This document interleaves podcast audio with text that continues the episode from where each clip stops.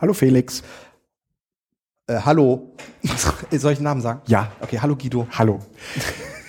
äh, hallo da draußen. Wir sind mal wieder on air, nachdem wir eigentlich eine Sendung aufgezeichnet hatten, die leider nicht aufgezeichnet wurde. Ja, im Grunde genommen haben wir, also die letzte war, glaube ich, im Juni. Ja. Wir haben seitdem vier Sendungen. Wir sind, haben ganz regelmäßig gesendet. Ja. Ganz regelmäßig Ganz- haben wir gesendet. in ganz, der Tat. Also ganz, ganz normal. Ja. Aber die letzten vier sind leider weggegangen.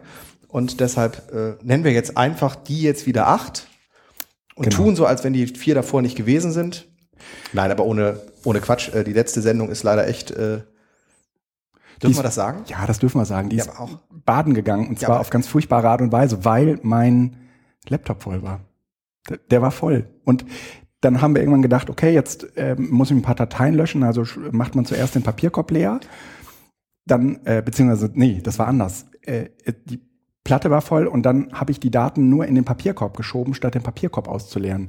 Was dazu geführt hat, dass wir munterlustig noch anderthalb Stunden weiter miteinander geredet haben, ohne dass auch nur irgendjemand jemals etwas davon haben wird, außer wir beide.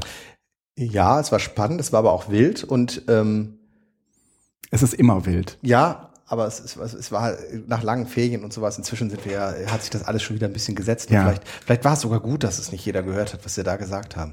Ja, heute gucken wir ja mit ganz viel Abstand auf diese Sendung, die wir leider nie wieder zurückholen werden können, weil sie im digitalen Nirvana entschwunden Ja. ist. Tja. Äh, Guido, wir haben ja gerade vorher jetzt äh, darüber gesprochen. Also ich habe äh, mir das Elva geholt. Ähm, ja. Also äh, äh, MacBook Felix schmeckt, äh, genau, sch- schmeckt über ein MacBook Air, genau. Air. Ja, und ähm, ähm, das, das ersetzt jetzt das iPad quasi. Äh, mit 62 Prozent Akkuladung äh, hab ich, zeigt er mir jetzt hier noch äh, sieben Stunden und elf Minuten an. Abgefahren. Ja, also das ist jetzt ein bisschen, ab, das ist wirklich jetzt ein bisschen Ja. abgefahren, aber äh, es ist zumindest realistisch. Also das hatte ich jetzt schon ein paar Mal, auch wenn man das in der Schule viel Ja. benutzt und äh, tagsüber, nur selbst wenn man Windows emuliert laufen lässt und all diesen Spaß macht. Mhm. Äh, ich habe das bisher, glaube ich, einmal ist es mir abends um 9 Uhr Ja. äh, bei einem Prozentteil ausgegangen, aber ansonsten ist dieses Gerät echt, äh, echt nett. Was du gerade sagst, dass es dein iPad ersetzt, ne? Ja. Das merke ich. Zu, also ich bin ja jetzt noch nicht so lange äh, Apple-Kunde ähm, bei Mobilgeräten. Also mein iPhone habe ich ja ehrlich gesagt noch gar nicht so lange. Ich habe ja erst mit dem 5er angefangen. Ähm, und äh, da muss ich schlicht und ergreifend sagen, das iPad brauche ich nicht mehr. Also und ich bin nicht der Erste, der das sagt. Der Erste, der, mich sozusagen irgendwie darauf gestoßen hat, mal darüber nachzudenken, ist Jöran. Und Jöran hat sein iPad auch weggegeben, ja, weil man das nicht mehr braucht. Der hat ja auch so ein Air. Äh, Ich habe meins ja auch schon- schon länger. Und im Prinzip ist mh, iPad und iPhone in dieser ganz, in, in diesem Medien, äh, also in diesem Hardware-Mix relativ redundant. Ja? Äh, ja, eins fehlt noch. Also äh, ich brauche einen äh, Goodreader. zum. Nee, nee, nee, nee, Ja. nee. Ähm, ich brauche was zum Arbeiten und äh, das äh, iPad mit Tastatur ist genauso schwer oder ich glaube sogar noch ein bisschen schwerer, je nachdem, welche Tastatur man nimmt, als ein MacBook Air. Hm? Das heißt also, es gibt keinen Mehrwert, wenn man zwischendurch auch wirklich mal einen Text schreiben möchte und wenn man dann auch noch irgendwie äh, wegen Organisationsarbeit in der Schule auf ein Windows-Programm angewiesen ist, muss man eh, aber es ist eben auch selbst, wenn man nicht die Emulationsgeschichte macht, Ja. angenehmer, weil man eine echte Tastatur hat und Ja. man muss ja doch mal was tippen. Smartphone für die Tasche, das ist immer dabei, Termine Ja, und ja, Messages ja, und Mail. Dazwischen fehlt aber noch ein Gerät und da muss ich ehrlich sagen, ist das iPad Mini das bessere iPad. Weil Ja, das warum? große iPad zu schwer ist, Ja, zum das Lesen. iPad meinst du? nur zum Lesen ist und da ist das iPad Mini eigentlich ideal. Nur da ist bei mir im Moment der Kindle so präsent und so angenehm, auch vom Lesen her, ja, dass das iPad eben da auch im Moment keine Konkurrenz ist und das iPad Mini im Moment mit seinem Display eh nicht. Aber selbst wenn es Retina hätte, ja. das nicht leuchtende Display oder das von hinten Ja, ja. leuchtende Display beim Kindle ist da Viel besser. Das angenehmer. heißt, innerhalb dieser Matrix, ich brauche dazwischen schon noch ein Gerät zum Lesen, Okay. weil ich auf dem Kind, äh, auf dem iPhone, liest du Bücher auf dem iPhone? Oder Nee. liest du Bücher, Bücher, Bücher lese ich Sagst du? leider im Moment relativ wenig. Weißt du, Okay. was ich total viel mache? ich lese im Moment Perry Roden. Oh nee. Doch, solche Sachen habe ich damals nicht gemacht. Das mache ich Okay. jetzt. Und das das mache ich aber nicht auf dem iPhone, sondern da brauche ich, das möchte ich so dem. Ja, ja, ja. Ich, ich äh, bin gerade im Hörbuch-Fever, möchte ich sagen. Auch Ja. nicht. Das kann man dann wiederum natürlich, da ist das äh, Großartig, iPhone ne? vollkommen ausreichend. Und äh, da geben wir jetzt auch äh, kurz noch den Hint. Äh, Audible nutze ich zumindest dafür. Das ist natürlich irgendwie von Grund auf böse, weil ähm, du, also es ist halt so ähnlich wie iTunes böse ist. Ja, also du, du kannst. Gibt es etwas, was nicht böse ist auf dieser Welt? Du. Ich und du und du. Also. so, ja, aber von ab, davon abgesehen äh, ist es tatsächlich so, dass ähm, äh, dieses Audible e-, eine der besten der besten Hör-Apps sind, die ich überhaupt kenne. Und dann habe ich zum Geburtstag von Jöran ein äh, Buch geschenkt bekommen, das heißt Ready Player One. Und Ready Player One. Und das ist mit Abstand das geilste Hörbuch, was ich je, was ich je gehört habe. Und zwar kamen wir im Gespräch darauf, ich hörte den Dan Brown. Und der aktuelle Dan Brown, der ist einfach grottig. Der ist total grottig. Und den habe ich erstaunlicherweise knappe 20 Stunden gehört. Ich glaube, der geht immer 40. Ne?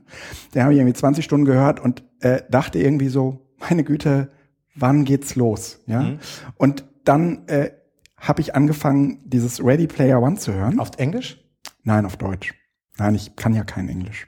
Also das, kann, kann, das hättest du jetzt gar nicht so sagen gebrochen müssen. Englisch. Du hättest einfach nur sagen können, hätte ich auch, aber ich habe die deutsche Version genommen, weil der Sprecher besser ist. genau, ja. Also ich habe auf jeden Fall die äh, englische, äh, die die deutsche Version gehört und fand das so spannend, dass ich nicht mehr aufhören konnte. Und das ist im Gegensatz zu allen anderen Hörbüchern, die ich so, ich habe halt gedacht, das liegt daran, weil ich nicht gewohnt bin zu hören, ja, was natürlich Humbug ist, weil ich total viel Podcasts auch höre. Ja, ja? das genau, das höre ich sehr viel. Und äh, insofern ist das überhaupt nicht das Problem gewesen, sondern das Problem war schlicht und ergreifend die Langatmigkeit und Langeweile von Dan Brown. Ne?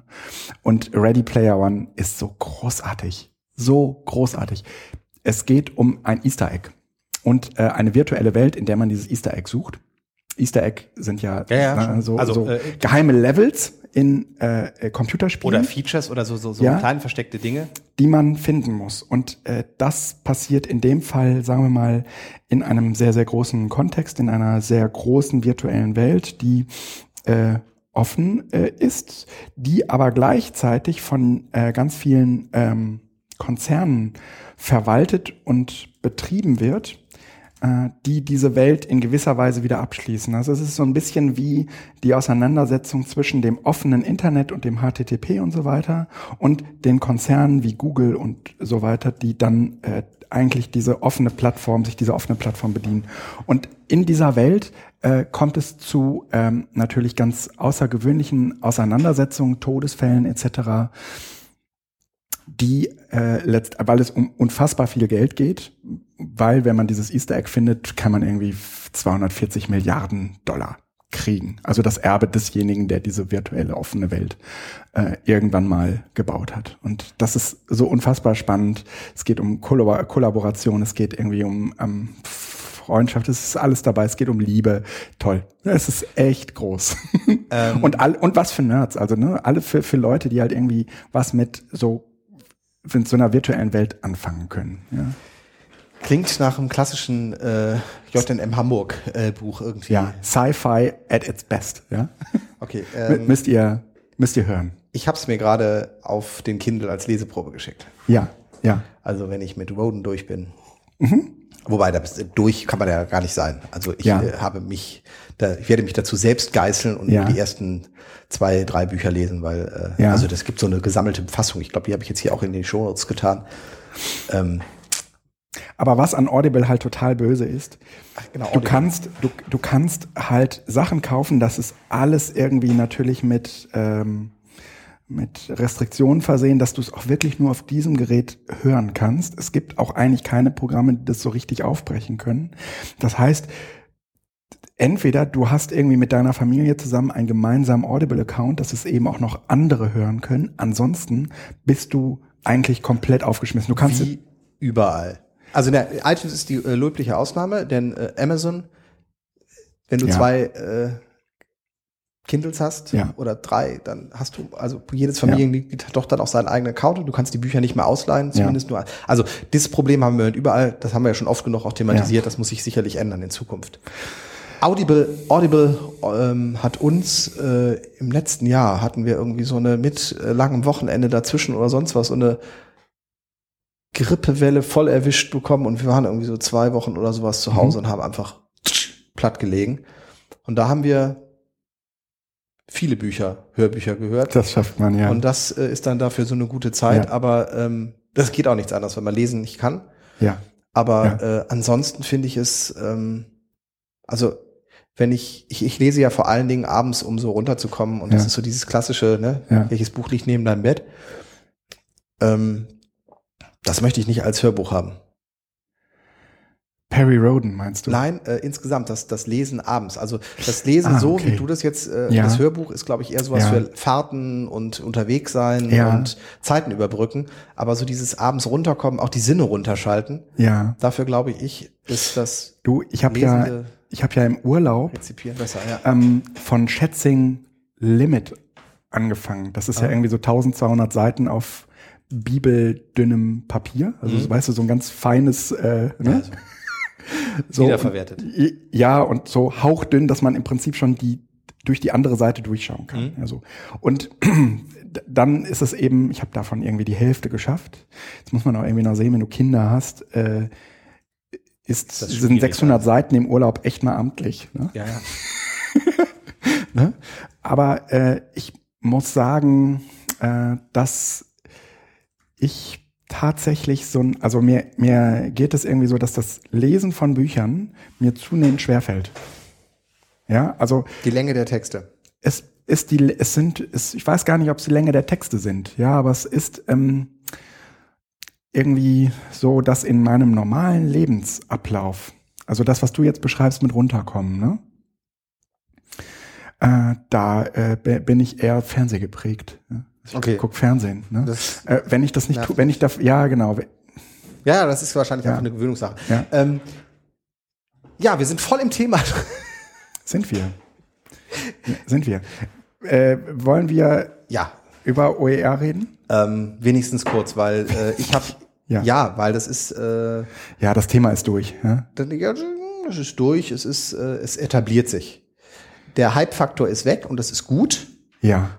Und ähm, es etabliert sich jetzt. Äh, die Kopierer kommen auf. Ich meine, das ist ja letzten Endes eine große Ehrung, dass inzwischen anfangen, kleine Lokalinitiativen die ersten Konferenzen zu kopieren. Wenn man sich die Flyer anguckt von OER Köln, die sind ja fast eins zu eins vom ersten OER-Camp in Bremen dann so übernommen. und so. Ah, das, da sind ja, ja. das ist ja, das ist ja so. Ne, das heißt, da bedeutet, dass da einige Leute versuchen, den Hype nochmal zu regenerieren und Ja. kriegen nicht mit, dass sie eigentlich nur kopieren. Ja. Aber das sei hingestellt. ähm, es gab jetzt in Ber- Berlin ja die große OER-Konferenz.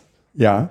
Und ähm, Ja, die ich war große. leider, ja groß, es waren ja schon, wie Es waren viele Leute 300, 300 Leute waren äh, in der Spitze da. Also ich glaube, ich, ich hatte so das Gefühl, es waren ähm, so immer 200 da. Ne? Und hier so ganz am Anfang Keynote und dann UNESCO äh, und so, da, da waren das schon Ja, und vor allen Dingen äh, Leute mit Rang und Namen. Es war, es war ja wirklich prominent besetzt, zumindest wenn man Genau. die OER-Szene Ja. in Deutschland Ich ansetzt. würde auch war ja sagen, alles da, was ja. Rang und Namen hat und was Die, auch die im Moment- Commons und sowas einfach. Genau, die, die da im Moment auch wirklich ähm, amtlich äh, produzieren und sagen wir mal, jenseits der Tatsache, dass sie jetzt alles Mögliche unter CC-Lizenzen setzen, ja, auch interessante im, äh, Einbettungen in Bildungsprozesse vorstellen konnten. Ja, Also so wie ich diese Konferenz, ich war leider nicht da, ich konnte nicht, Mhm. weil es war einfach, es ging nicht mehr. Wie ich das verstanden habe, war die Konferenz hatte ihren Schwerpunkt ja vor allen Dingen äh, in der Zentrierung des Diskurses, weil dieses oft dagegen gestellte, ähm, die reden ja nur, wir Mhm. machen. Das Machen ist ja eigentlich überhaupt kein Problem, denn machen tun wir ja alle ständig. Mhm. Ob wir das jetzt mit einem CC-Label versehen oder Ja. sonst was, also machen tun wir Ja. alle. Das heißt also, wenn es da so ein Das paar stimmt. gibt, die ständig sagen, Ja. wir reden nicht drüber, wir machen, dann sage ich, ja, das tue ich auch jeden Tag. das stimmt. Das war auch äh, Sondern- eigentlich irgendwie immer die grundlegende Voraussetzung. Also ich hatte, ich hatte ja irgendwie, ich war ja mit PB21 dort und habe äh, relativ viel äh, auch mit, mit, mit Leuten Interviews äh, geführt. Genau, sind ja auch einige veröffentlicht worden. Einige sind schon veröffentlicht Vier, und fünf. unter anderem hier das mit, mit Markus Daimann Genau. äh, hier von der Uni äh, Hagen, ja. Der hat nebenbei halt gesagt, naja, äh, ist ja, äh, wir haben da halt jetzt irgendwie so ein, so ein MOOC gemacht, ne? Und ähm, auch wenn man irgendwie vieles über MOOC sagen kann, das hat Markus äh, übrigens in dem Interview auch getan, äh, das ist sozusagen eigentlich so nebenbei, weil alle, die in diesem Kontext unterwegs sind und die damit mit diesem OER irgendwas anfangen können, ja, die äh, haben sich im Prinzip auch schon mit diesem ganzen Veröffentlichungsprozedere auseinandergesetzt. Jeder Lehrer, der jeden Tag irgendwas vorbereitet, macht offene Ressourcen. Die Frage ist, Ja. haben Sie die Lizenz, wie man das Ja. dann offen nennt? Ja. Deshalb ist das Machen noch nie ein Problem gewesen, sondern maximal das Teilen. Ja. Und äh, das ist aber auch überhaupt nicht das Problem von OER, sondern Mhm. das ist ja eigentlich, und das war das Schöne an der Konferenz, so wie ich die von außen Mhm. wahrgenommen habe, dass dieser Diskurs Ja. um die Chancen von OER Mhm. in Deutschland, in der Welt, die Bedeutung und die tiefe Bedeutung des Begriffs Open Ja.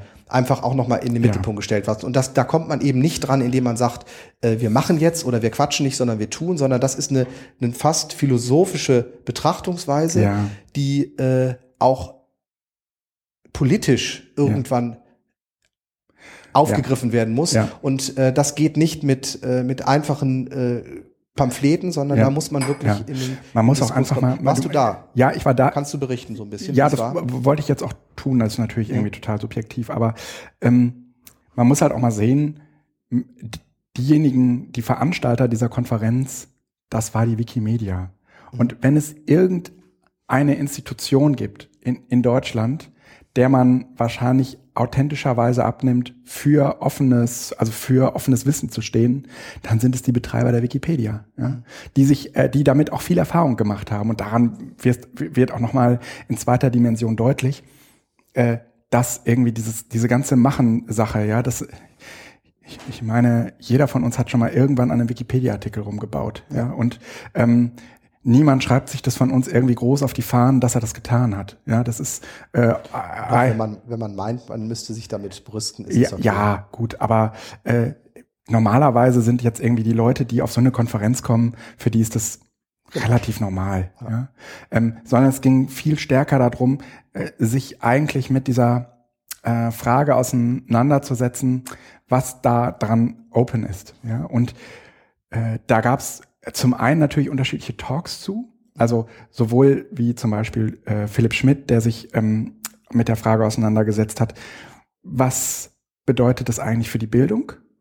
Ne? Und wie offen, also was genau ist die Qualität von offen, wenn es um Bildungsprozesse geht? Ähm, da können jetzt natürlich auch nicht alle mitreden, weil da sind jetzt halt nicht nur Pädagogen gewesen, sondern da waren eben auch Juristen und da waren auch Leute, die beispielsweise in so Ministerien oder so in Instituten oder so, ja, eigentlich sich eher mit, mh, sagen wir mal, so einem Lehrmaterial auseinandersetzen. Ja, die sind natürlich in der Regel gar nicht, also häufig leider zumindest, äh, äh, gar nicht selbst in diesen Bildungskontexten drin.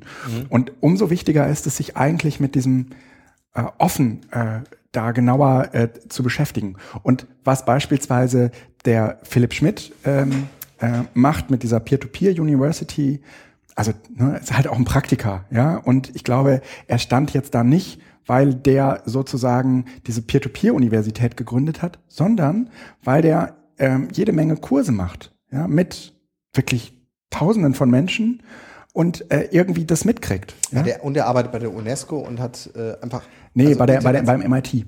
beim MIT, aber Genau. er ist für die UNESCO auch äh, unterwegs, oder nicht? Nee, ich glaube nicht. Die, die UNESCO ist letztendlich nur einer der Partner gewesen. Okay, Meines Wissens hat äh, Schmidt-Vieh, äh, also Philipp Schmidt, mit der ganzen äh, UNESCO-Klamotte gar nichts zu tun. Okay, dann Aber das- was der zum Beispiel erzählte war, naja, da bilden sich jetzt, also die haben halt irgendwie so ein, so ein, so ein, so ein großes Projekt gemacht und innerhalb dieses Projektes mussten die Leute dann irgendwie Sachen erstellen und bauen. Ja, also jetzt weniger irgendwie so offene Materialien, es ging eher darum, was weiß ich, irgendwie sollten eine Brücke konstruieren, ja, äh, so dass das nicht umknickt oder so. Ne? Und dann finden sich halt ähm, in allen möglichen Städten äh, finden sich so Gruppen zusammen. Ja, und die dann anfangen, also die sich erstens über diese große Plattform vernetzen und sagen, hier, wir sind, wir, wir sind da auch.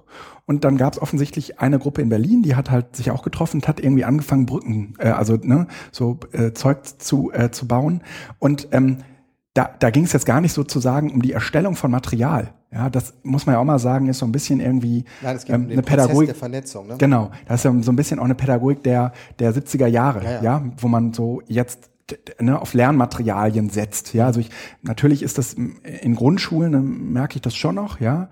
Ähm, aber ich habe irgendwie auf der Konferenz auch irgendwann mal getwittert, ähm, was ist, wenn wir das Material werden? Ja, also in diesem Peer-to-Peer-Zusammenhang, ja, ist der Mensch, mit dem ich zusammen irgendwie äh, mir einen Inhalt erschließe, dann ist der das Material, ja, weil man sich so gegenseitig befruchtet und so weiter. Und ähm, das hat äh, Philipp Schmidt äh, auch an mehreren Beispielen nochmal sehr, sehr schön deutlich gemacht. Ja? Und das würde halt nicht funktionieren, wenn äh, es eben so eine geschlossene Gruppe wäre, wie das zum Beispiel Coursera oder, oder ähm, äh, ähm, Udacity äh, anbieten.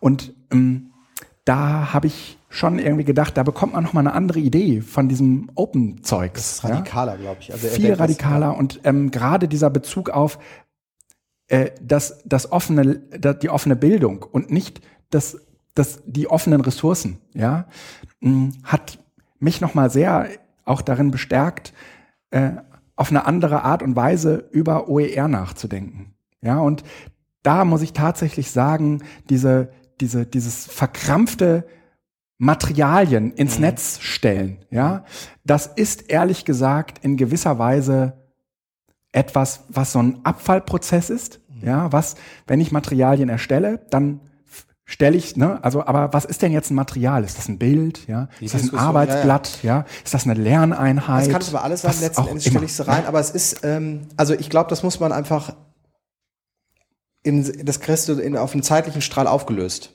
Weil äh, wenn du Schule dir heute anguckst, ist sie sehr, sehr materialzentriert und deshalb kannst du natürlich im Moment gerade mit dem Punkt Material das Thema OER gut an die Schulen bringen. Mhm. Weil einerseits wird Material benötigt, weil man eine klassische Unterrichtsform hat. Mhm. Das funktioniert auch heute noch so an Schulen. Ja, es ist, ne?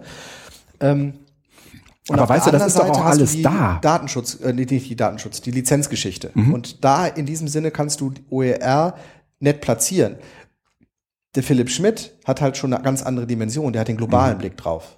Ja. Und da ist es so, dass du einerseits die Materialdiskussion in den vor allen Dingen Entwicklungsländern hast. Genau. Da ist das Material, so, das mhm. muss man so sagen. Und in gut finanzierten Hochbildungsländern, wie Deutschland mhm. es ist, ist die Materialdiskussion eine pure Luxusdiskussion. Ja. Weil mit oder ohne offene Bildungsmaterialien haben wir genug Materialien. Mhm. Genau. Wir haben keine Finanzierungsprobleme. So, in, für Material. Mhm. Zumindest keine echten, sondern das sind mhm. Luxusprobleme. Und da jetzt aber überlegen, welche Implikationen das eigentlich bedeutet, äh, welche Implikationen das hat, wenn man von OER spricht. Ja. Das hat er drauf. Und da bedeutet es eben bei uns nicht, dieses Materialproblem zu lösen, was kein Problem ist, mhm. sondern bedeutet, Bildung neu zu denken. Mhm. Und das ist dann der Schritt, der auch in den Entwicklungsländern mhm. als nächstes dran ist. Wenn die die Materialfrage gelöst haben, steht als nächstes hin und wo geht's jetzt weiter? Ja, ja. Und das ist das Schöne, was er, glaube ich, aufgerissen äh, hat. Ja, ähm, und dann hast du mich jetzt gerade auf einen äh, ganz anderen Weg nochmal gebracht. Wir haben ein Interview mit, ähm, mit Michael Kerres gemacht von der äh, Uni äh, Duisburg.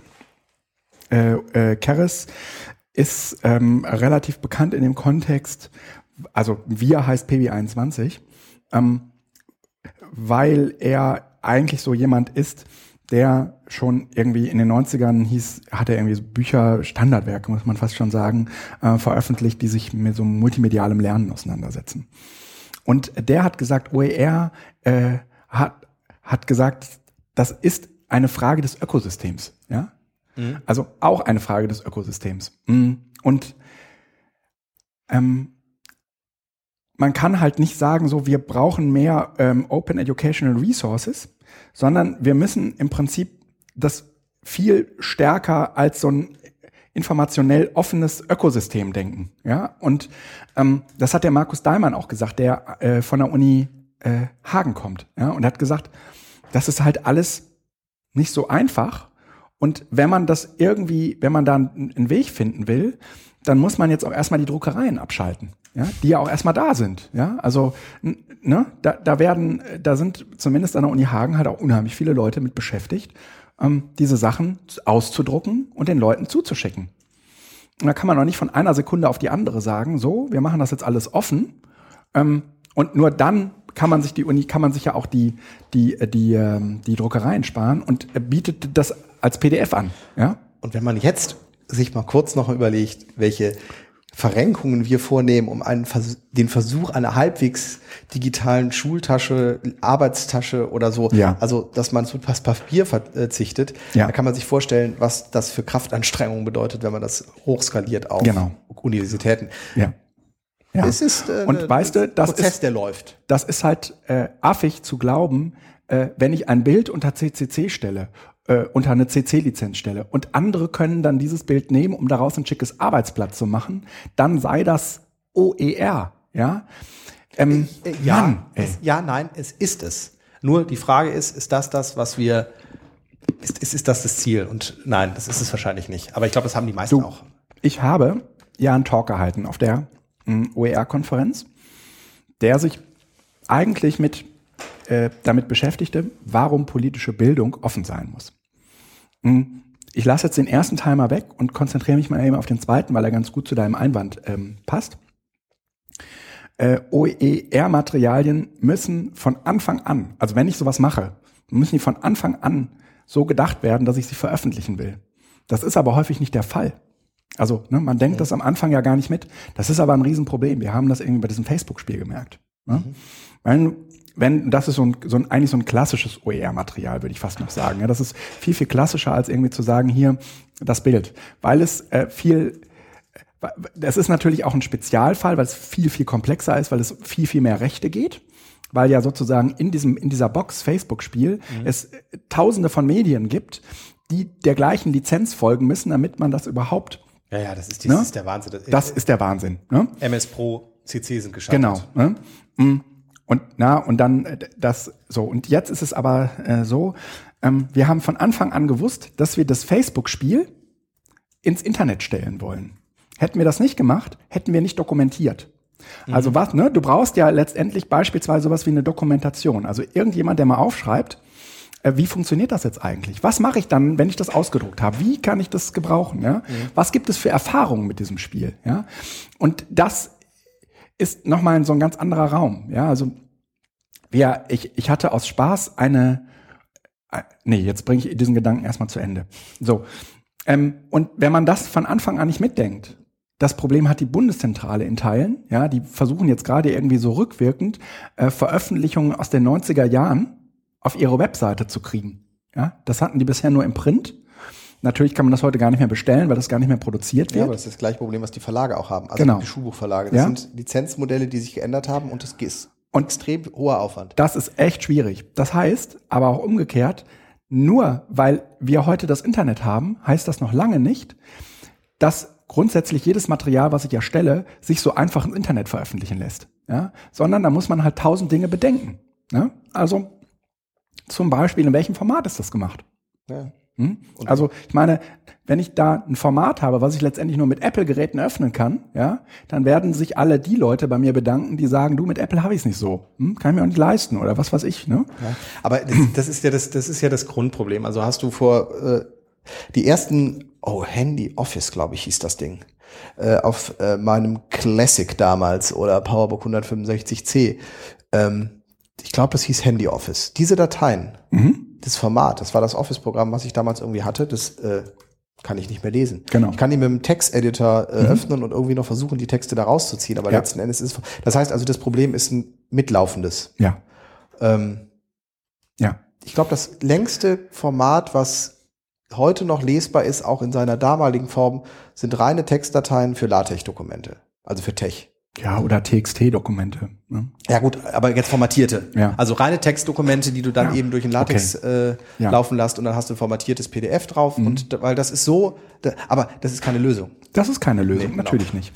Nee, aber was, was wir sehen ist, ähm, wenn ich nicht von vornherein mitdenke, dass das Ding mal offen im Internet stehen soll, ja, ähm, habe ich sozusagen ein Problem. Das habe ich bei Bildern, ja. Da, da kann ich ja auch nicht munter drauf losfotografieren und das mal ins Netz stellen, weil da können unter Umständen Menschen drauf sein, die sich anschließend beschweren oder so, ja. Das heißt, ähm, das ist aus meiner Sicht irgendwie etwas, was bei der Produktion des Materials schon mitgedacht werden kann. Und wir können nicht einfach hergehen und sagen, naja, wir haben doch alle tausend Materialien, muss ich doch jetzt nur mal hergehen und äh, die ins Internet stellen. Ja, das geht eben nicht. Ja, Mm. und ähm, der Grund dafür ist eben, dass es gar nicht dafür gemacht ist. Ja nicht nur dafür gemacht, sondern eben die Lizenzrechte, als es damals, als man die damals vereinbart hat, einfach Ja. überhaupt nicht mit denen Ja. übereinstimmt, Ja. was Internet heute ermöglicht. Ja. Oder auch zum Beispiel, ich habe da ein Arbeitsblatt und ich kann nicht mehr sicher sagen, ob alles aus diesem Arbeitsblatt mit einer Quelle versehen ist, was mit einer Quelle versehen sein müsste. Ja? Und wenn ich das eben nicht mehr kann, ne, dann lasse ich lieber die Finger davon und sage, nee, das muss ich von vornherein mitdenken. Ne?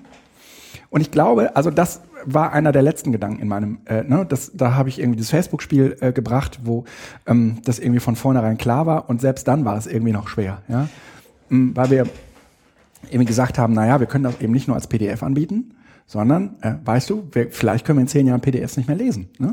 sondern wir müssen das eben auch noch als Open Office anbieten, ne? weil wir sicher sein können, das können wir in zehn Jahren noch lesen. Und PDF ist doch auch nicht open. Nee, PDF ist eben nicht open. Genau. Deswegen, Ähm, aber die Diskussion dreht sich an dem Stelle natürlich dann auch tot. Das muss man einfach erstmal feststellen und dann so Ja. einen Kompromiss finden, der heute gilt, wissend, dass es eigentlich, aber das ist ja das Schöne, diese, dieses Problem, was, also ich hebe das mal eben auf eine andere Ebene. Wenn ich Schülerinnen und Schüler frage, ja. lest ihr äh, guckt ihr Nachrichten? Mhm. Ja. Wo denn? Facebook. Ich sage, Facebook hat ja keine Nachrichten. Wie macht er das denn? Ja, Spiegel und Welt Mhm. und Bild. Mhm. Ich sage, wie? Ja, in Facebook. Mhm. Geht ja nicht auf die Webseiten? Nee, das ist doch in Facebook. Das heißt, was da entsteht, und das ist eben genau die gegenläufige Bewegung, Mhm. ist ein, eine, ein, eine Monokultur in einem System, Mhm. Ja. das auch in zwei Jahren wieder sterben kann. Ja. Aber eine, eine Fixierung auf ein System, ähm, wo ich sage, vielleicht sind wir in ein paar Jahren so weit, dass wir eine HTML, eine Webseite, die als einzelnes Produkt im Internet steht, schon als Open bezeichnen würden, weil nämlich der Gegenteil, das Gegenteil eine, eine, ein, ein, ein geschlossener Raum wie Facebook ist, wo Nee, alles nochmal wieder rein und raus, also nicht reinläuft, aber nie wieder rauskommt. ja. Und das bedeutet, dass ähm, das immer relativ ist von was ist gerade offen, was ist geschlossen. PDF ist heute offen. Es ist nicht im eigentlichen Sinne ursprünglich offen, weil es keine offene Hardware-Plattform gibt. Ja. Es gibt kein, doch, es gibt es Linux. Das ist ein halbwegs offene, äh, halbwegs offenes System. Aber selbst da hat am Kernel einer das Sagen und sagt, was reinkommt und was nicht reinkommt. Ja. Aber immerhin kann man mit Ja. dem reden. Also das heißt, es ist eine sehr relative Frage. Wann ist der Mensch frei? Sind hab- wir wirklich frei? Ja, ja. Ich habe heute, weil ich mich gestern so furchtbar darüber ärgerte, dass ich eine Mail von der Wikipedia bekommen habe. Die Wikipedia, kann man sich schon vorstellen, ja, ist eine Videoplattform, die so ein bisschen nach Wikipedia klingt, ja. Und die haben halt in ihrer Mail auch von vornherein keinen Hehl daraus gemacht, dass sie irgendwie die Teilnehmer der OER-Konferenz ansprechen und so. Hat aber nichts mit Wikipedia zu tun, sondern ist eine. Null. Null. Na, null. Und sie schreiben unten auch explizit, mit Open haben wir es nicht so. Ne? Aber ER ist für uns total wichtig. Ne? Das ist für uns umso wichtiger. Ne?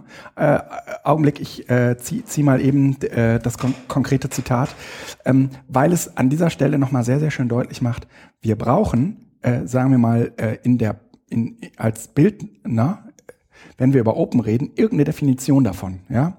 Pass auf, die schreiben da ganz am Ende, komm schon, ähm, zum Start der Seite war für uns das Thema OER kein Begriff. Durch die Konferenz in Berlin sind wir erstmals darauf aufmerksam geworden. Hallo? Wir wollen in Zukunft auch die Möglichkeit bieten, Videos mit Creative Commons Lizenzen einzustellen. Denn dann auch offiziell auf der Seite, die dann auch offiziell auf der Seite heruntergeladen werden dürfen und diese Materialien dann im Unterricht und im Rahmen des Lehrauftrags zu verwenden. Dieser Punkt muss aber noch an vielen Stellen technisch und rechtlich geklärt werden. Hierbei wollen wir direkt Abstand vom O nehmen, aber das E und das R besonders groß schreiben. Dies, die Distanzierung vom offenen Content begründen wir damit, dass der Autor des Materials bei uns eine Plattform finden soll, auf der er sich und sein Wissen präsentieren kann und nicht das verbesserte Wissen Dritter eingestellt werden soll. Weißt du Bescheid, ne? So, und da, da, das passiert gerade, das, Ja, ist doch super. Prima. ich meine, es ist gut, dass sie es so, so deutlich auch schreiben, ja. Aber das ist gerade, das passiert gerade, ja. Und wenn wir jetzt hergehen und sagen, ach, das mit dem Open ist eine Frage der Einstellung, ja. Und ob ich das dann, äh, sagen wir mal, Open, wenn ich sage, ich erlaube nicht, dass das Material nicht kommerziell genutzt werden darf, ja. Dann kann man das natürlich irgendwie, dann kann man das natürlich so tun und das ist auch irgendwie dein gutes Recht als Urheber. Aber umgekehrt ist es eine große Aufweichung dessen, was wir unter Open verstehen. Richtig, aber wenn ich sage, äh, eine Frage der Einstellung, dann meine ich das nicht aufweichen, sondern dann meine ich, das ist eine Frage der Einstellung. Und die Frage ist, hast du die richtige Einstellung oder die falsche? Oder hast du eine, eine Einstellung, die den Open-Begriff maximal sieht, oder siehst du den Ja. nur im Rahmen deiner Pro- Profitinteressen? Aber was ist dann für dich Open? Wie gesagt, wann ist der Mensch frei? Naja, also ich habe das klar definiert. Ich habe gesagt, Open ist, Ich kann, wenn ich, alles kann, damit machen kann. Ja, aber ich kann mit diesem Gerät bin ich kaum in der Lage, Open zu produzieren. Oh, du, du, äh, äh, der Felix hebt gerade sein MacBook, Air hoch. Ja, genau. Ja, Weil es- doch. Ja, aber äh, gut, HTML, Text oder sonst was. Aber selbst damit habe ich ja eine Hürde. Selbst mit HTML habe ich ja eine Hürde. Naja, eine Hürde habe ich immer. Ja, das meine ich, aber deshalb ist der Begriff, was ist Open, immer eine Frage der Relation. Wen möchte ich erreichen? Für wen soll es noch Open sein? Naja, wenn Open sich nur auf den Zugang von etwas äh, äh, beschränkt, ja, dann würde ich sagen, lasst uns äh, irgendwie mit den Verlagen in das gleiche Horn blasen, weil die sagen, Open ist, wenn öffentlich ist. Ja, also äh, grundsätzlich, also als Lizenz, vielleicht kann man das so sehen, weil wenn man das jetzt mal ein bisschen reduziert und von den Dateiformaten und sonst was, ähm, der, ähm, es gibt die offiziell, ich habe sie dann auch wieder über den äh, ähm, MS Pro, den wir gerade schon mal zitiert hatten mit seinem äh, Podcast, äh, warum die CC-Lizenzen gescheitert sind. Der hat diese Do What You Want, äh, Ja. you fucking Äh, want. nee, ja, ja. Ich verlinke die jetzt gleich in den Shownotes. Ähm, das stimmt, das hatten wir letztes Jahr. Das hat, letztes nee, Mal, ne? bei der letzten Sendung, die wir gelöscht haben, oder Ja, die sich die, gelöscht hat. Die sich ne? gelöscht hat. Weil jemand den Papierkorb nicht entleert hat. ähm, also bei dieser Sendung, da hatten wir das zumindest und ähm, das ist eigentlich so eine Lizenz im Sinne von, pass mal auf, das ist mein Material, nimm es dir. Ich habe bei meinem äh, Blog, glaube ich, einfach irgendwo irgendwo raufgebaut äh, CC BY im Sinne von mach was du willst, aber sag eben, wo du es her hast. Ja. Äh, Das ist übrigens, Entschuldigung, das ist übrigens ganz entscheidend. Ja, ja, ja, das ist ganz entscheidend. Es gibt CC-Lizenz nämlich funktioniert nur. Lehrer-Blogger, die sagen, alle Rechte vorbehalten. Genau. Bezeichnen sich als OER-Lehrer. Ja, äh, aber ich meine, CC funktioniert nur, wenn du den Namen nennst. Und das ist äh, letztendlich natürlich auch, kann man jetzt sagen, nicht besonders open. CC0 ja? geht auch. Aber nicht hier in Deutschland, habe ich mir äh, erklären Ach so, lassen. weil das Urheberrecht natürlich noch irgendwo äh, Genau. gelten muss. Ja, ja, okay. Ja. Ähm, eine Frage habe ich noch. Also das war ja äh, ein Spagat, den äh, Augenblick, jetzt Ja. lass mich äh, kurz noch Sofort. erklären, diesen ersten Teil, den ich eben ausgespart habe, also warum muss politische Bildung offen Ja. sein, ja. Ähm, der Punkt ist, und das gilt, ich glaube, in gewisser Weise auch für Schule, ähm, aber für die politische Bildung natürlich ins, äh, im Besonderen. Politische Bildung wird zu einem sehr, sehr großen Teil von öffentlichen Mittelgebern finanziert. Ähm, und deswegen äh, ist es, also bei der Bundeszentrale ist es äh, ke- kein Geheimnis, also äh, wir als Bildungswerk bekommen pro Tag und Teilnehmer 50 Euro. Ja? Das äh, deckt nicht die ganzen Kosten und die anderen 50 Euro, die übernimmt der DGB. Aber äh, allein die Tatsache, dass äh, die Hälfte der Kosten von öffentlichen Mittelgebern und damit letztendlich aus Steuergeldern finanziert ist. wie ja? mein Gehalt und dein Ge Genau, mein Gehalt? In, ja, was in Schulen ganz häufig auch der Fall ist, äh, müsste uns eigentlich dazu zwingen, dass das, was wir im Rahmen unserer Arbeit, also im Rahmen unserer Arbeit tun, eben auch öffentlich ist. Ja? Äh, bei der politischen Bildung kommt eine, eine, eine zweite Sache hinzu, nämlich, dass sie das Öffentliche thematisiert. Und also ne, das Politische ist das, das, was das Gemeinwesen betreffende ist. Ja, also das Öffentliche halt. ja. Und ähm, es war bis in die 90er Jahre hinein eigentlich vollkommen klar, dass man in der politischen Bildung zwar auf, ähm, sagen wir mal, das Gemeinwesen betreffende vorbereitet, aber dass man nicht Teil dieses Gemeinwesens ist, ja, weil das Seminar letztendlich so ein privater Raum war. Okay, es war etwas, was wie Schule abstrakt von etwas und über etwas berichtet und mit Gen- etwas arbeitet, Genau. wo man aber nicht Teil dran wurde. Genau. Ja, ja. Und das ist in großen Teilen bis heute so. Was natürlich eigentlich einer alten Tradition geschuldet ist. Aber mh, politische Bildung hat heute im digitalen Zeitalter eigentlich die Möglichkeit, auch öffentlich zu sein. Also sozusagen in der gleichen Sphäre sich zu bewegen. Zu werden. Wo, genau. Wo sie ja. ne, wo sie Menschen auch darauf vorbereiten soll. Und das ging äh, lange Zeit nicht. Und äh, jetzt haben wir im Prinzip ähm, die Pflicht, äh, in der politischen Bildung zumindest, würde ich das mal ganz radikal sagen, dafür zu sorgen, dass es keine Schutzräume mehr gibt. Ja? Also man sagt, also ne, ich weiß, dass das jetzt so eins zu eins nicht durchhaltbar ist, mhm. aber diese Schutzräume, von denen wir in der Bildung immer sprechen, das sind die Orte, wo wir so unter uns sind. Ja, mhm. da ist es privat und, und, eben nicht politisch. Und da ist es eben nicht politisch. Wobei ja? das Private ist politisch. Äh, das ist, ja, ja, das, ne, das, das natürlich Ebene, ja. mischt sich Politik in äh, Familie ein. Ja? Aber eigentlich vor dem Hintergrund, dass die Familie abstrakt gesehen Teil des Gemeinwesens ist. Ja. Ähm, in, in, als, als Institution. Ja. Aber natürlich würde niemand äh, so bei dir zu Hause die irgendwo reinfuschen. Ja. Das ist nee, so. nee, und deshalb ist über das private Politik. Aber das ist, Spiel kann ich, ich verstehe, was du meinst. So, ist, ja. Ne? Also das jetzt ist es erstmalig möglich, das Internet dafür zu nutzen, diese, diese Öffentlichkeit auch als Raum, ja, zu, zu bespielen. Ne? Das war vorher auch schon möglich, aber der, der Maßstab ist natürlich jetzt ein vollkommen anderer. Also jetzt kann jetzt jeder. Also man ne? konnte auch vorher Plakate im Rahmen der politischen Bildung malen und dann mal draußen auf den Rasen gehen und demonstrieren. Ja, aber, ne? ja. aber es ist, es ist eine andere Dimension, die einfach jetzt möglich genau. ist mit Genau. Ne? Und auf diese Schutz und und ähm, je weniger von wir diese Schutzräume brauchen, mhm. ähm, umso mehr bringen wir Menschen überhaupt erst in die Lage, äh, ganz konstruktiv mit Öffentlichkeit umzugehen. Ja, weil im Gegensatz zu früher oder zu vielen, die glauben, ähm, der öffentliche Raum wird jetzt immer weniger, würde ich behaupten, durch das Internet ist der öffentliche Raum im Prinzip implodiert. Ja? Also wir stehen jetzt im Prinzip nicht jetzt, es hört sich immer so an, als sei das Internet drei Tage alt.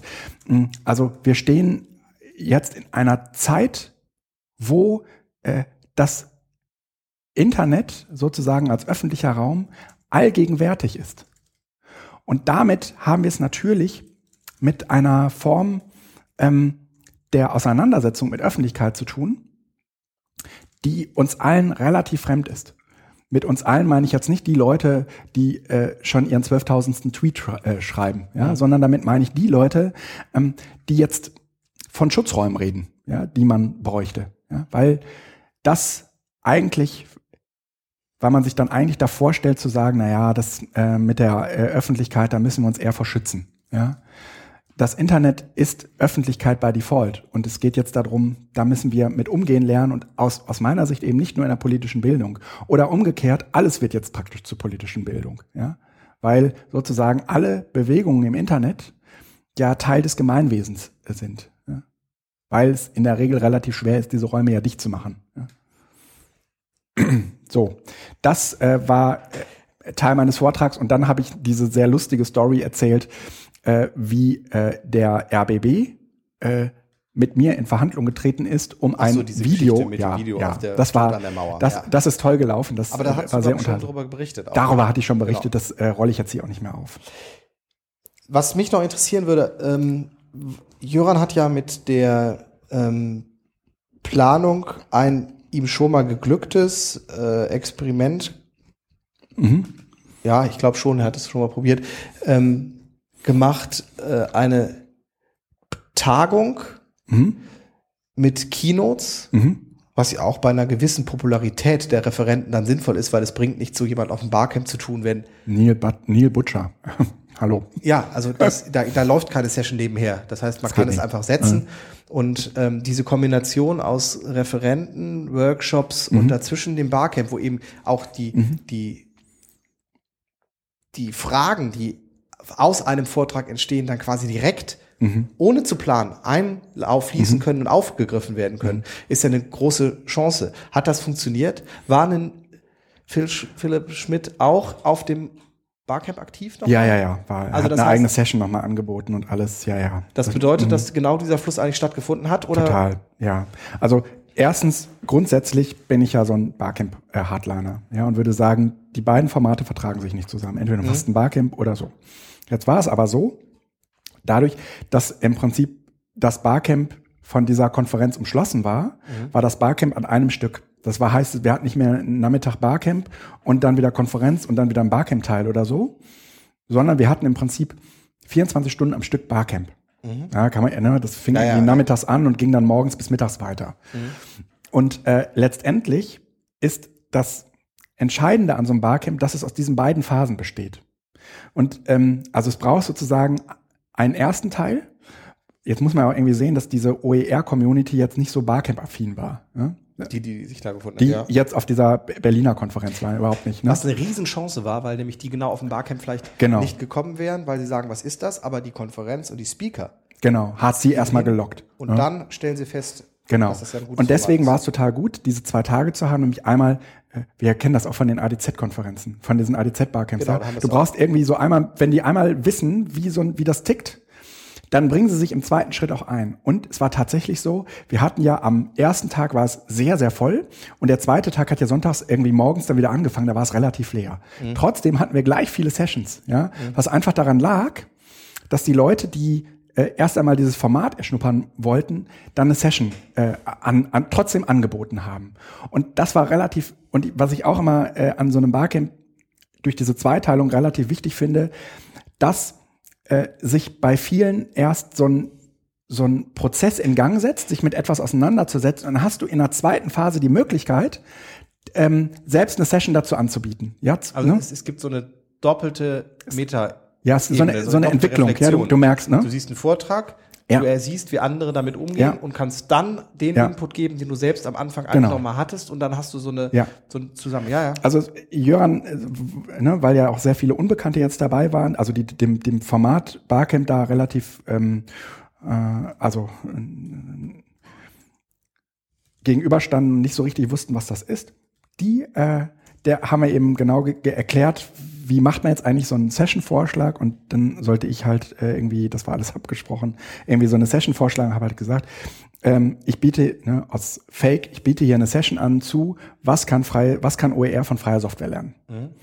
Und dann stehe ich irgendwie nachmittags nach der äh, äh, Schmidt-Session ähm, unten im Foyer und trinke einen Kaffee und dann kommt irgendwie ein äh, Kollege auf mich zu und fragt, du sag mal, äh, diesen Vorschlag, den du ge ge gemacht hast, diesen Fake-Vorschlag, den finde ich so interessant, da würde ich gerne eine Session zu machen. wahr, Mhm. Aber ich habe noch nie so eine, ich habe noch nie so ein Barcamp gemacht und ich habe gesagt, du, ich selbst bin ja in der Sessionplanung und tipp da rum.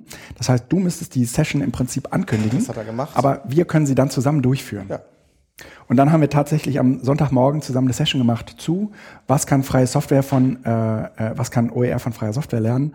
Mm, Und das war auch so eine inspirierende Session, dass ich gerade dabei bin, das alles nochmal irgendwie aufzuschreiben. Und Hast du nicht schon geblockt?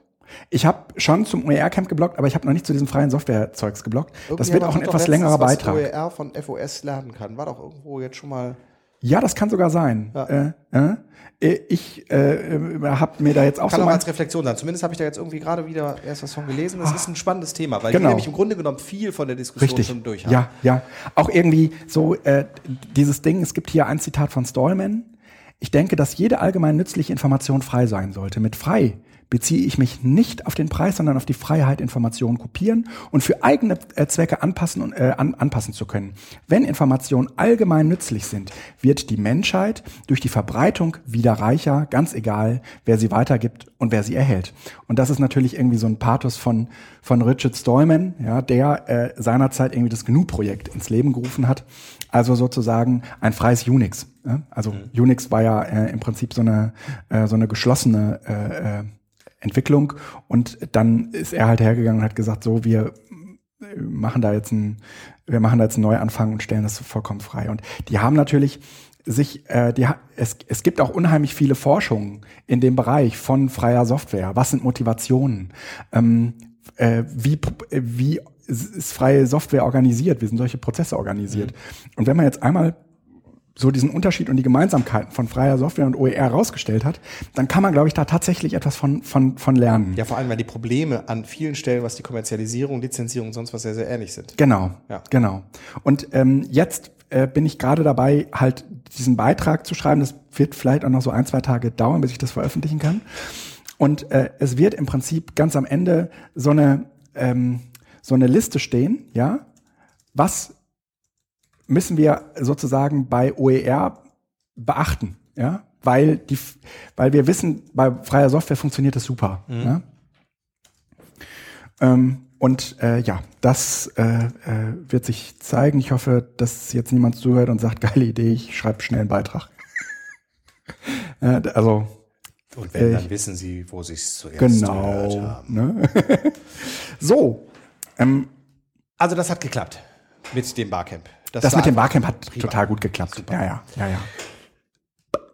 Ja, wir, du hast jetzt hier noch so einen Punkt aufgeschrieben. Das finde ich ja, also, ähm, ja, doch, ne? Also Bildung, Zukunft, Technik ist ja doch auch so ein bisschen Apple-lastig, ne? Apple-lastig? Ja, oder?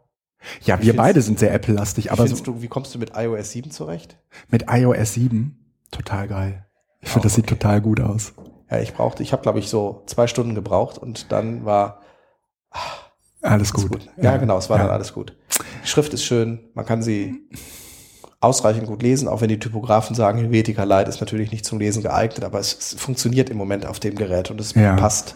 Nö, iOS äh, bin ich äh, ganz, ganz zufrieden mit. Also man muss jetzt auch mal ganz ehrlich sagen, klar, iOS, ja, aber das ist auch eine Frage der Hardware. Also ähm, hier bei den bei den Smartphones ist es nicht nur eine Frage der Hardware, sondern auch des Betriebssystems. das ist halt einfach flüssig und so. Ne? Aber so grundsätzlich bin ich, äh, ich habe äh, iTunes von ähm, von meinem Mac runter, von meinem MacBook Air runtergeschmissen weil es immer aufgeht, wenn es nicht aufgehen soll. Ja? Also ich mache nichts mit iTunes. Das iTunes ist leer. Ja, da ich weiß gar nicht, Hast du keine man. Musik drauf? Nee, dann mache ich alles mit Spotify. Ja? Oh, oh. Oh, Okay. ja, kann man machen, muss man nicht. Ja, ja, und Spotify habe ich auf meinem äh, mobilen Gerät und so und das ist alles irgendwie synchronisiert und das ist halt toll und ähm, ich finde äh, irgendwie, also ich habe genügend Dinge, die mich an Apple stören, aber man muss mal äh, neidlos zugestehen, die machen geile Hardware und die machen ein geiles mobiles Betriebssystem. Und das Schöne ist, wir können eine halbe Stunde lang über unseren radikalen Open-Begriff reden und danach genauso toll. Nee, weil die Erstellung von Materialien selbst, Nein, ja, das schreibe ich jetzt auch in diesem Artikel. Ne? So- Also ich meine, wer auf die Idee kommt zu meinen, ähm, ein OER-Material mit einer, mit was unter EPUB 3 veröffentlicht wird, sei open, ja, Mhm. dem muss man schlicht und ergreifend sagen, ja, äh, Leute, aber ich will es doch bearbeiten können. Ja, kannst du doch. Ja, aber dafür brauche ich ein Mac OS. Ich wollte nur sagen, das, wir, wir, es, es gibt ja nichts anderes. Ne? Aber das ist eine extrem geschlossene Plattform und ich finde sie gut, dass sie extrem geschlossen ist, weil sie Ja. nämlich stabil läuft. Das heißt, Genau. es ist auch da immer eine Frage. Ja, ich komme damit Ja. zurecht und es ist gut. Ich weiß aber, dass es nicht open ist und trotzdem nutze ich's. Genau. Und nicht alles, was open ist, ist auch gut. Ja, das muss man dazu Genau. auch mal sagen. Ja, ja. Und äh, nur, Äh, äh, die- die nur ja. weißt du, nur weil wir jetzt äh, so äh, open, große Open-Freunde sind, heißt das ja auch noch lange nicht, ähm, dass man grundsätzlich alles gut finden muss, was open sind. Also wenn der Kühlschrank zum Beispiel offen ist, das finde ich gar nicht gut. Ja? Oder wenn die Toilette offen gelassen wird, finde ich auch nicht gut. Ja? Also nicht alles, was open ist, ist gut. Äh, wir äh, haben auf der OER-Konferenz alles, was offen sein sollte und alles, was geschlossen sein sollte, versucht als Hashtag zu, zu etablieren. Hat, hat leider nicht funktioniert, aber es gibt genügend Dinge, die sind besser mal geschlossen. Ja. Ja? Der Hosenstall gehört übrigens auch dazu. Ähm, oh, ja, komm, ein Karlauer. ähm, du Na, hast wir aufgeschrieben- werden doch auch deswegen gehört, weil wir zwischendurch unterhalten. Oder? Nicht nur Hard Facts. Ne? Das setzt du voraus, bist dass dafür wir gehört werden. Das, da können jetzt natürlich nur die Leute mit äh, hören, die das gerade hören, aber Ähm, oh, dass wir nicht li live sind. Aber äh, apropos live, du hast Lightly getestet und äh, für gut empfunden. oh ja, du nicht?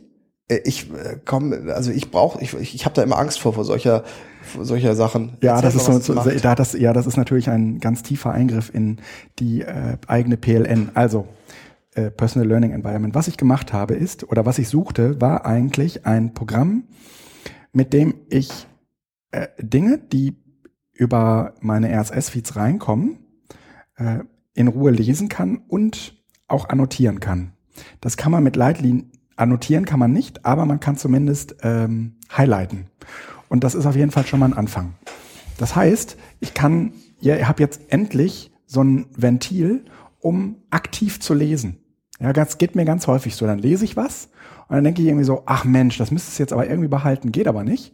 Und mit Lightly kannst du jetzt zumindest schon mal hergehen und das, ähm, das highlighten. Das äh, Interessante an Lightly ist, dass es ähm, ganz gut in diese in, in, na, zu iOS passt, weil mh, es im Prinzip nur eine äh, URL nimmt und dann im Prinzip aus dem Zwischenspeicher die URL äh, auflöst und den dazugehörigen Content lädt. Und dann siehst du in, dein, in deiner Lightly-App eben den Text, der ist auch noch schön bereinigt, also da ist dann eben auch nur der Mhm. Text und äh, kannst jetzt äh, kannst jetzt äh, highlighten und äh, es gibt von Lightly aus eine Anbindung an Evernote, was mir ja persönlich ganz gut gefällt, weil ich ja eigentlich alles in Evernote habe. Das heißt, in Evernote werden jetzt letztendlich die gehighlighteten äh, Dokumente abgelegt. Das ist ganz schön.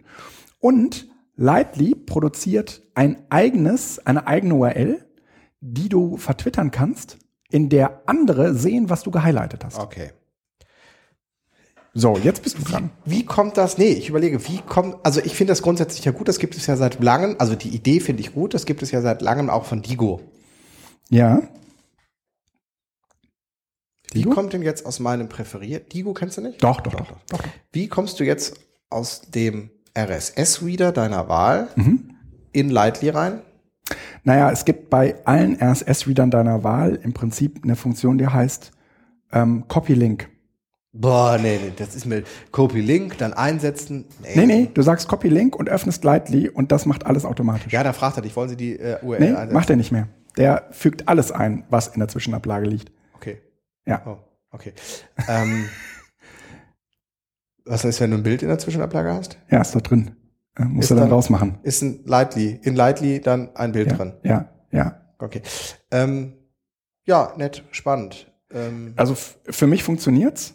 Muss halt jeder irgendwie für sich mal äh, gucken. Also wer sowieso Evernote benutzt, für Ja, den ist Lightly okay. halt irgendwie zumindest mal ansehungs, äh, anschauungswürdig. Es ist im Gegensatz zu Instapaper auf jeden Fall etwas, woran gerade gearbeitet wird. Ja, bei Instapaper haben sie jetzt gerade irgendwie iOS äh, 7 Update gemacht, ja. sieht schick aus, sieht, läuft gut und die arbeiten an Empfehlungen und alles. Also da tut sich einiges hinter der äh, Ja. hinter den Türen. Mhm.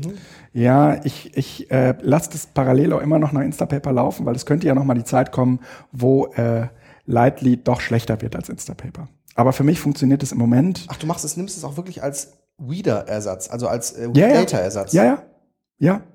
Aber du musst jedes Mal, wenn du einen interessanten Artikel hast, erst in Lightly wechseln. Also, was ich ja mache, ist äh, Nee. lesen Ja. und entweder nach rechts wischen, als ungelesen markieren oder vorher einmal nach links wischen, Ja. in Instapaper speichern. Das heißt, ich wechsle die App nicht, sondern gehe in meinen RSS-Feed. Das mache ich auch nicht mehr. Ich sage im Prinzip nur noch äh, Copy-Link und im Hintergrund nimmt er sich das und äh, Lightly. Ah, du musst äh, es gar nicht öffnen. Nee, ich muss es nicht öffnen. Das ist aber jetzt in iOS 7 wahrscheinlich erst so, ne? Weil das, Das- muss ja im Hintergrund laufen. Das kann ich dir nicht sagen. Äh, nee, das war in iOS äh, 6 auch schon so.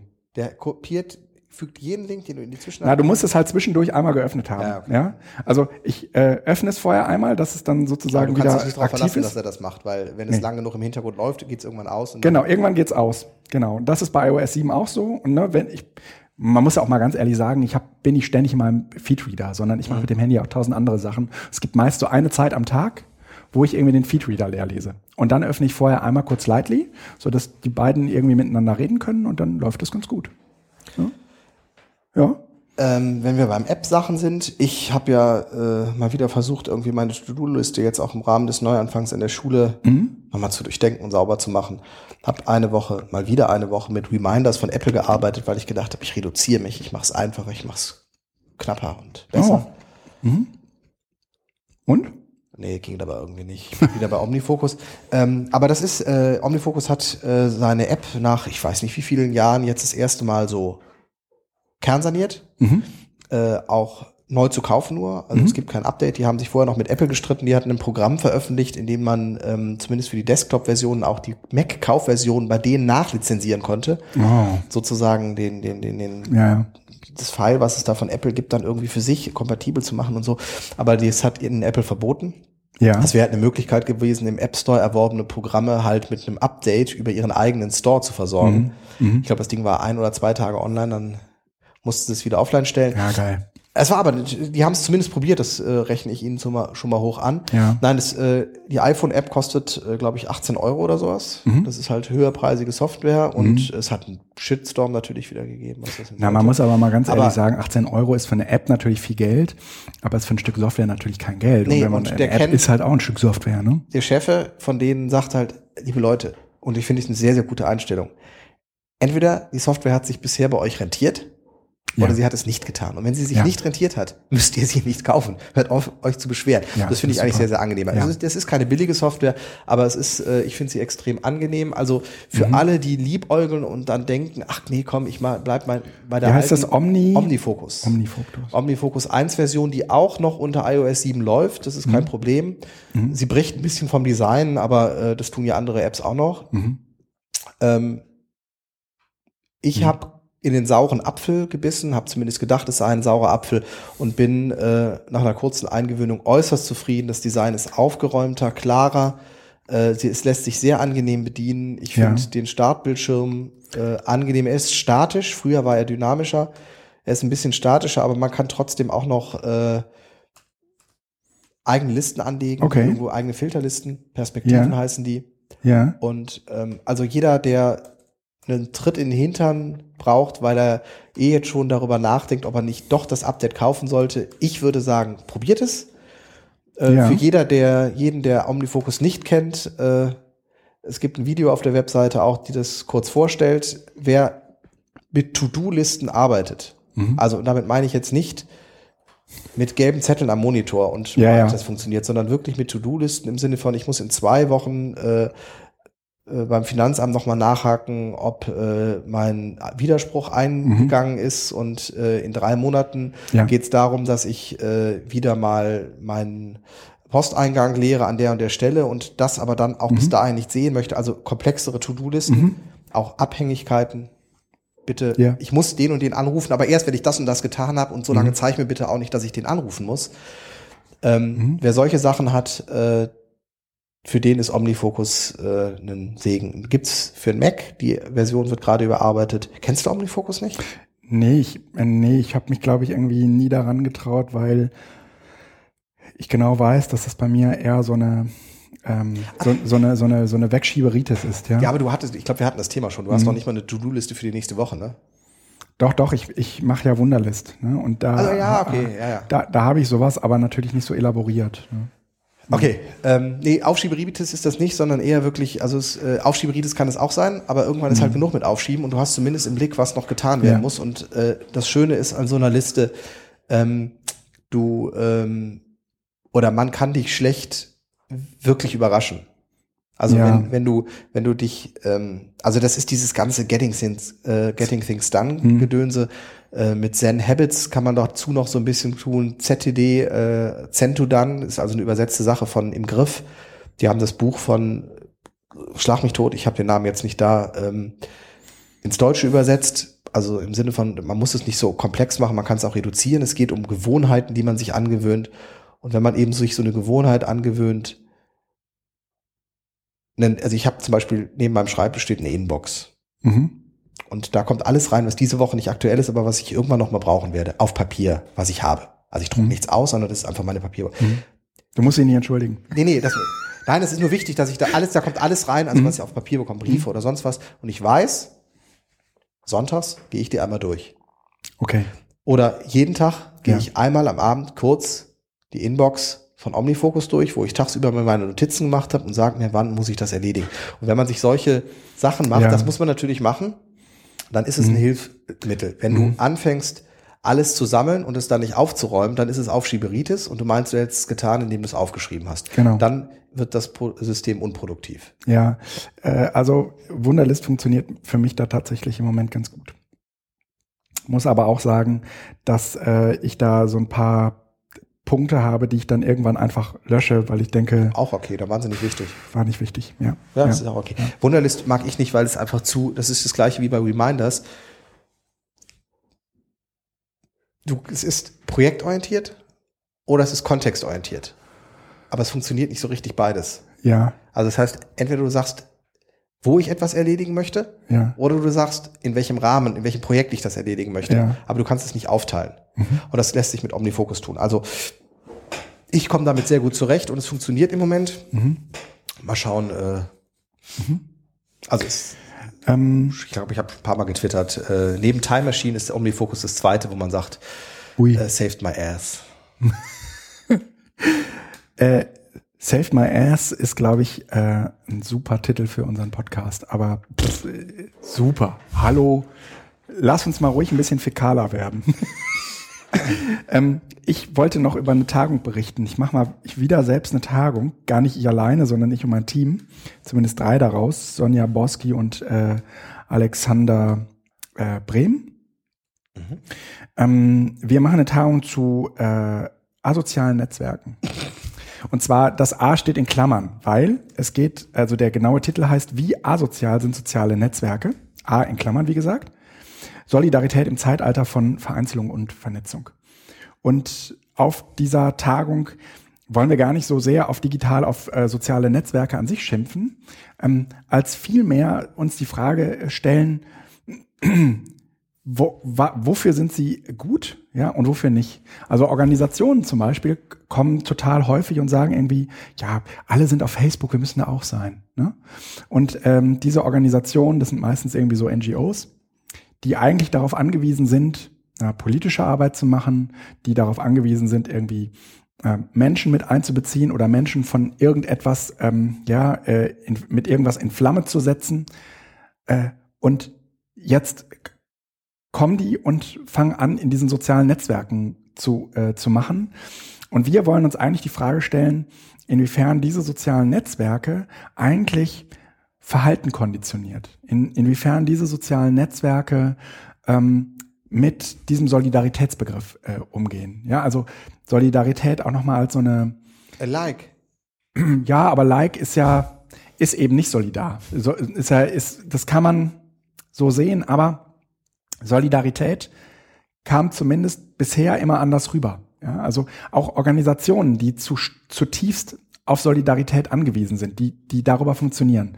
Sei es ähm, Krankenkassen, ja, also Leute sind in, äh, sagen wir mal, wenn sie nicht privat versichert sind, ja, in diesen, äh, in diesen Krankenkassen äh, vor allen Dingen deswegen, ja, und zahlen also viel Geld ein, weil sie wissen, irgendwann bin ich vielleicht selbst mal dran. Vielleicht aber auch nicht. Es wäre schön, ja? wenn Sie wissen, dass Sie also, das so tun. Ja. ja, aber ne, sagen wir mal, das ist.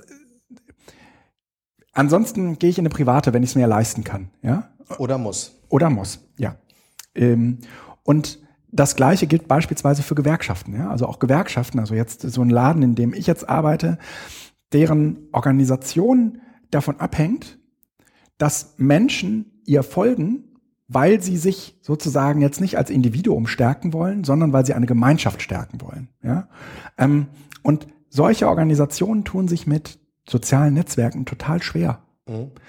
Und ähm, ich glaube, oder einer der Thesen könnte sein, weil Solidarität in sozialen Netzwerken nicht nur anders funktioniert, sondern wahrscheinlich so gar nicht funktioniert. Ja? Weil es gar nicht, weil, weil es dieses, dieses, diese Solidarität in diesem Sinne gar nicht so gibt. Ja? egal wie auch immer, wir werden das auf dieser Tagung diskutieren. Einmal mit Leuten, die in dem Bereich halt forschen, ja, und die sich mit, sagen wir mal, solchen, ähm, solchen menschlichen Beweggründen auseinandersetzen, also Soziologen vor allen Dingen. Aber wir werden auch gucken, dass wir Leute äh, dazu kriegen, die, sagen wir mal, positive Erfahrungen damit gemacht haben, über das Netz äh, Solidarität zu organisieren. Ja, das gilt ja zum Beispiel für alle, die irgendwie für eine Demo aufrufen. Ja? Oder, also wir haben zum Beispiel Rena Tangens gewonnen von Digital Courage, ja, die jetzt erst einmal ähm, natürlich über diese ganzen sozialen Netzwerke schimpft, auf der anderen Seite aber eben auch sagen muss, wie auch immer man es dreht oder wendet, wir selbst wissen, dass soziale Netzwerke gut funktionieren können, mhm. wenn sie auf eine bestimmte Art und Weise gemacht sind. Ja? Also mhm. wir stellen uns eben nicht nur die Frage, äh, also wir schimpfen nicht nur auf Facebook und sagen, na ja, das äh, funktioniert da nicht, sondern wir gucken uns eben auch an, unter welchen Bedingungen würde es funktionieren. Und was brauchen wir denn eigentlich für Netze? Ja? Und das ist aus meiner Sicht eben nicht so diese Jammerhaltung, sondern das ist tatsächlich mal eine, eine, eine Fragestellung, die äh, über den Status quo so ein bisschen hinausgeht.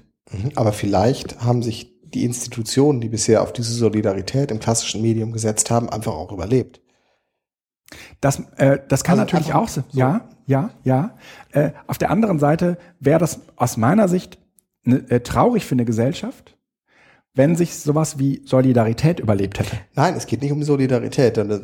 Was, also die Solidarität bedeutet ja in diesem Sinne oft auch eine ähm, Quantizi Quantifizierbarkeit, ja. es von ähm, Spendensummen. Mhm klassische Sache, ein Herz für Kinder oder sonst was, was die da alle machen, oder die roten Nasen, oder, dass da irgendwie Geld gesammelt wird. Da wird die Solidarität gemessen am Geld. Ja, das- oder ja. Solidarität wird gemessen. Flutopfer, ja, das- Flutopfer. ja. Solidarität wird gemessen, wie du das gerade gesagt hast, an der Anzahl der äh, Menschen, die auf einer Demo sind. Ja. Die Frage ist, ist das Solidarität? Letzten Endes ist es auch etwas wie ein Like. Es ist zwar ein Like, der, äh, in dem ich Zeit bezahle, weil ich auf die Demo gehe oder Geld bezahle, aber letzten Endes kann ich am Ende sagen, "Huh, ich war dabei.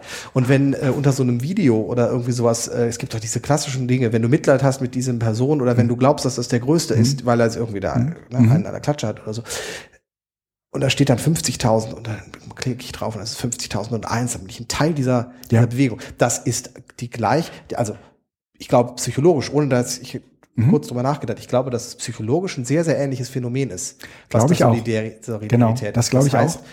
Aber vom Effekt her ist es was ganz anderes. Ja. ja. Andererseits war der Effekt einer Demonstration mit tausend Leuten in einer äh, Mediengesellschaft äh, äh, in äh, äh, Werningerode Mhm. äh, spielte eben auch keine Rolle, weil ich davon nichts mitbekommen habe. Ja. Das heißt, ein, ein Bild, was jetzt heute 10.000 Likes hat, ist auch irrelevant, weil Ja. du halt 50.000 oder eine Million brauchst, um Ja. publik zu werden. Das heißt, es sind nur verschiedene äh, Stellschrauben Ja, und die Gewerkschaften ja, oder die, die EVs, die NGOs, äh, die bisher erfolgreich waren in einer analogen Welt, die sehen natürlich, dass ihnen dieser Erfolg mit ihren Mechanismen, die sie in der analogen Ja. Welt gebracht haben, in der digitalen Welt kein Erfolg beschert ist, weil sie einfach nicht Ja, das ist natürlich auch ein trauriger Zusammenhang. Ja, Solidarität funktioniert auf der Basis von Masse. Ja, also äh, ne, du kannst dich gegenüber deinem Arbeitgeber zur Wehr helfe. setzen, wenn möglichst viele mitmachen. Ja, das und sich solidarisch zeigen. Auf der anderen Seite ist es aber so, dass man umgekehrt Solidarität daran nicht messen kann, dass alle mitgemacht haben. Ja. Ja, Ja, ja, ich, ich, ich verstehe. Das ist, das, das ist eben auch schon der Widerspruch im alten System gewesen. Ja, ja, Also ja, nur ja. weil 50.000 auf der Demo waren, heißt es nicht, äh, dass Ja. Aber ne, welche Rolle. Mhm. spielen soziale Netzwerke äh, für Solidarität im Zeitalter von Vereinzelung und Vernetzung? Also welche Rolle, ähm, also welche Rolle nehmen Sie ein? Sorgen Sie für Vereinzelung oder sorgen Sie für Vernetzung? Ja, das ist ja eigentlich die, das ist ja genau der Pol. Ja? Mhm. Äh, und und ähm, tatsächlich ist auch meine Beobachtung auch an mir selbst eher die, ähm, es findet in gewisser Weise eine Vernetzung statt. Das ist auch einer der Gründe, weswegen ich diese Netzwerke nutze. Ich merke aber auch, dass es ständig in diesen Netzwerken darum geht, sich als Individuum zu präsentieren, als einzigartig. Ja, man macht etwas, was kein anderer macht. Ja, man versucht sich zu unterscheiden. Ja, das ist sozusagen das Wesen. Ich möchte auf keinen Fall genau das gleiche Profilbild haben wie irgendjemand anders. Ja, ich möchte nicht so sein wie jemand anders. Ich möchte mich unterscheiden. Und ähm, das ist aus meiner Sicht auch so ein Spannungsverhältnis. ich möchte trotzdem bei Facebook sein. Gen Also, ja, ne, das ist ja genau. Auch, also das Ne? ist also das ist ein, ein, ein Spannungsverhältnis, auch diese Originalität. Ja, also eine sehr spannende Kampagne. Ich, ich, wir haben irgendwie äh, äh, Anne Wiezorek äh, gefragt, die diese Aufruf-Sache äh, gemacht hat. Ähm, Aufschrei. Au- Aufschrei, genau, diese Aufschrei-Sache gemacht hat. Ähm, weil da tatsächlich sowas wie Solidarität stattgefunden hat. Aber ähm, eben von vornherein mit dem Mechanismus versehen, dass es um Originalität geht. Ja? Es ging nicht darum, einen Tweet loszulassen mit Aufschrei, sondern es ging darum, diesen Tweet mit Leben zu füllen. Und ähm, das Wesen von Solidarität ist erstmal nicht das der Originalität des Einzelnen. Ja? sondern da geht es erst einmal ja darum, dass alle sich der gleichen Sache verpflichtet fühlen. Ne? Und das ist, Aber ist es nicht auch Solidarität, wenn ähm, es nicht die Masse ist und ich mich um jemanden kümmere? Möglicherweise sogar vielleicht initiiert durch soziale Medien und dann aber vor Ort? Ist das nicht Solidarität? Ist das nicht, also ich, ich finde diese, diese Quantifizierung schwierig. Ja. Weil letzten Endes, was, wann, was braucht, anders gefragt, wer braucht Solidarität? Jemand, der verlassen ist, jemand, der alleine ist, jemand, der Macht gegenübersteht, der er alleine nicht begegnen kann, ohne zu verlieren. Und wie kann ich dem helfen? Kann ich ihm helfen durch Likes? Kann ich ihm helfen durch eine Demo? Nein, die, die, jede Diskussion im Anschluss an jede Demo ist, Ja, und was machen wir jetzt? ja, Und wo tun wir was? Das heißt, ist Solidarität nicht gerade eben eine Vereinzelung, indem du sagst, so pass mal auf, unabhängig davon, ob jetzt alle aufschreien oder sonst was, ja, äh, ich sorge bei mir im Kollegium dafür, dass, oder ich sorge bei mir im Freundeskreis dafür, dass jeder chauvinistische Spruch direkt sanktioniert Richtig. wird. Ja. Das ist Solidarität. Ja. Die ist eben nicht publik, ja. sondern es ist eine Solidarität, die sich im Alltag zeigt. Die äh, Bundeszentrale für politische Bildung hat eine Definition, die heißt, Solidarität bezeichnet ein Prinzip, das gegen die Vereinzelung und die Vermassung gerichtet ist. Und die Zusammengehörigkeit, das heißt, die gegenseitige Mitverantwortung und Mitverpflichtung betont. Solidarität kann auf der Grundlage gemeinsamer politischer Überzeugungen, wirtschaftlicher oder sozialer Lage etc. geleistet werden. Die politische Soziologie unterscheidet zwei Formen.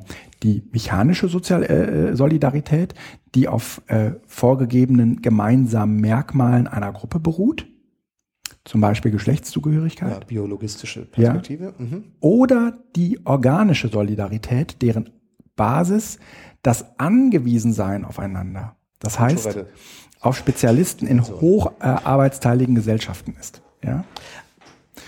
Oh, So, m, Das ist natürlich noch eine, eine sehr funktionalistische Begriff Ja, von Solidarität. genau, Das genau. heißt, da geht es überhaupt nicht um diese Solidarität im christlichen Sinne, das ist sondern genau. Und das ist letztendlich auch das Problem an einer solchen Definition, dass sie sich mit Leben füllen muss. Ja, also mit konkreten Beispielen aber muss. spannende Konferenz. Wann? So, die äh, machen wir am 20., 21. November hier in Hattingen.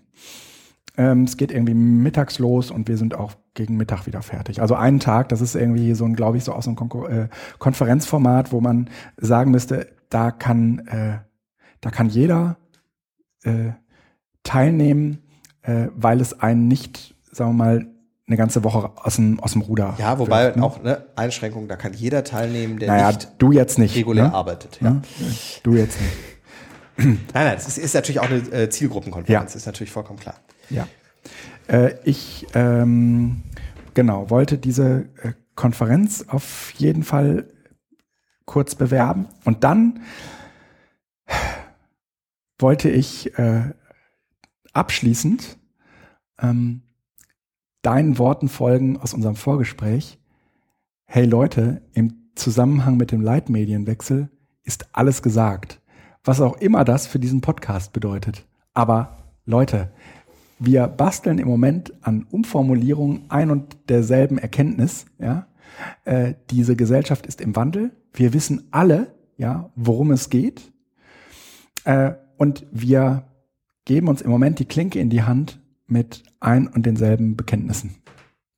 Ja, ich, äh, Großartig. man ja. möge uns, man möge uns äh, korrigieren, aber das ist das, was ich am Anfang genau so formuliert hatte. Ja. Ähm, es gibt nichts, es gibt im Moment nichts Neues. Ja. Also so wirklich Neues. Ich glaube, dass das, äh, dass vieles einfach gesagt ist und noch nicht von jedem. ja. Deshalb machen wir auch den Podcast.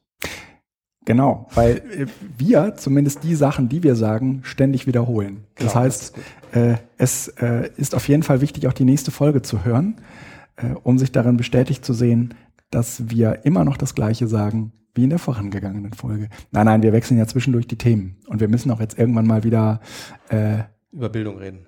Über Bildung reden. Ja, Okay. das, ja. nee, Äh, tatsächlich auch über mh, das Wesen dieses Veränderungsprozesses. Denn das, was wir jetzt machen, ist, wir sagen jetzt nicht mehr hier Leitmedienwechsel und guckt euch das mal an, das ist ja irre, ne? sondern wir gucken ja tatsächlich äh, genauer hin und äh, bringen, sagen wir mal, so Beispiele aus unserem Alltag. Ja? Äh, und die äh, konkreten Beispiele, das halte ich auch eigentlich für eine angemessene und äh, interessante Methode, äh, auch dieses Podcasts, äh, lassen einen diesen Leitmedienwechsel auch ein Stück weit mit Leben füllen. Denn wir wissen, dass dieser, dieses Wort alleine ja eine Hülse ist. Ja? Aber tatsächlich ist das, was wir äh, ständig erleben in unserer täglichen Bildungspraxis, eben genau das, wovon wir glauben, äh, dass wir uns darauf vorbereiten müssen. Ne? Und da sind wir, Entschuldigung, häufig, auch nicht kritisch genug brauchst dich dafür nicht entschuldigen. uns gegenüber. Mm, ja, sicherlich. Aber lass uns das Thema, äh, ich glaube, das ist spannend. Ich habe da jetzt auch Hm? Vortrag, aber das lass mal ähm, stehen. Wir äh, bleiben da dran und äh, versuchen uns kritischer uns selbst gegenüber zu verhalten. Ja.